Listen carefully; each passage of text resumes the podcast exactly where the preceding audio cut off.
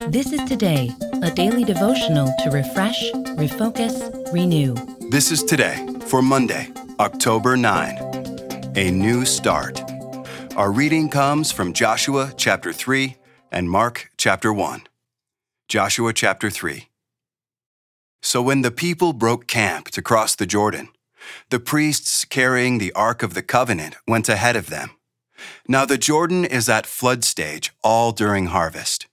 Yet, as soon as the priests who carried the ark reached the Jordan, and their feet touched the water's edge, the water from upstream stopped flowing.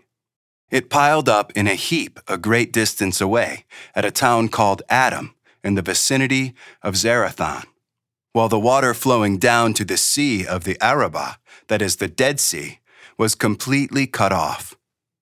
So the people crossed over opposite Jericho.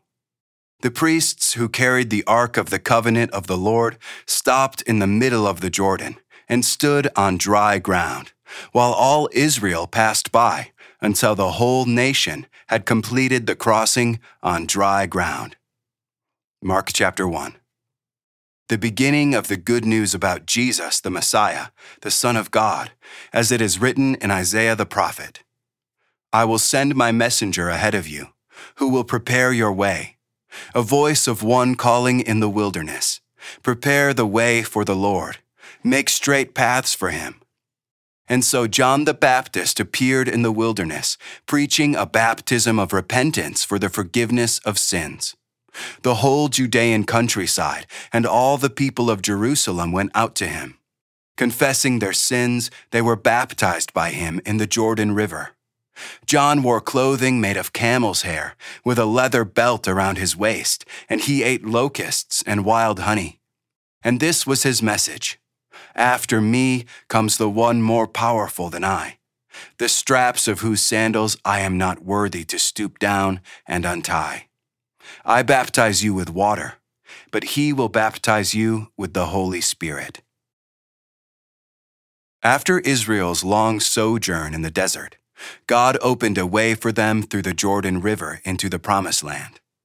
The waters upstream piled up in a heap, perhaps like the wall of water on the right and left as Israel crossed the Red Sea. Both stories say that the people passed through on dry ground.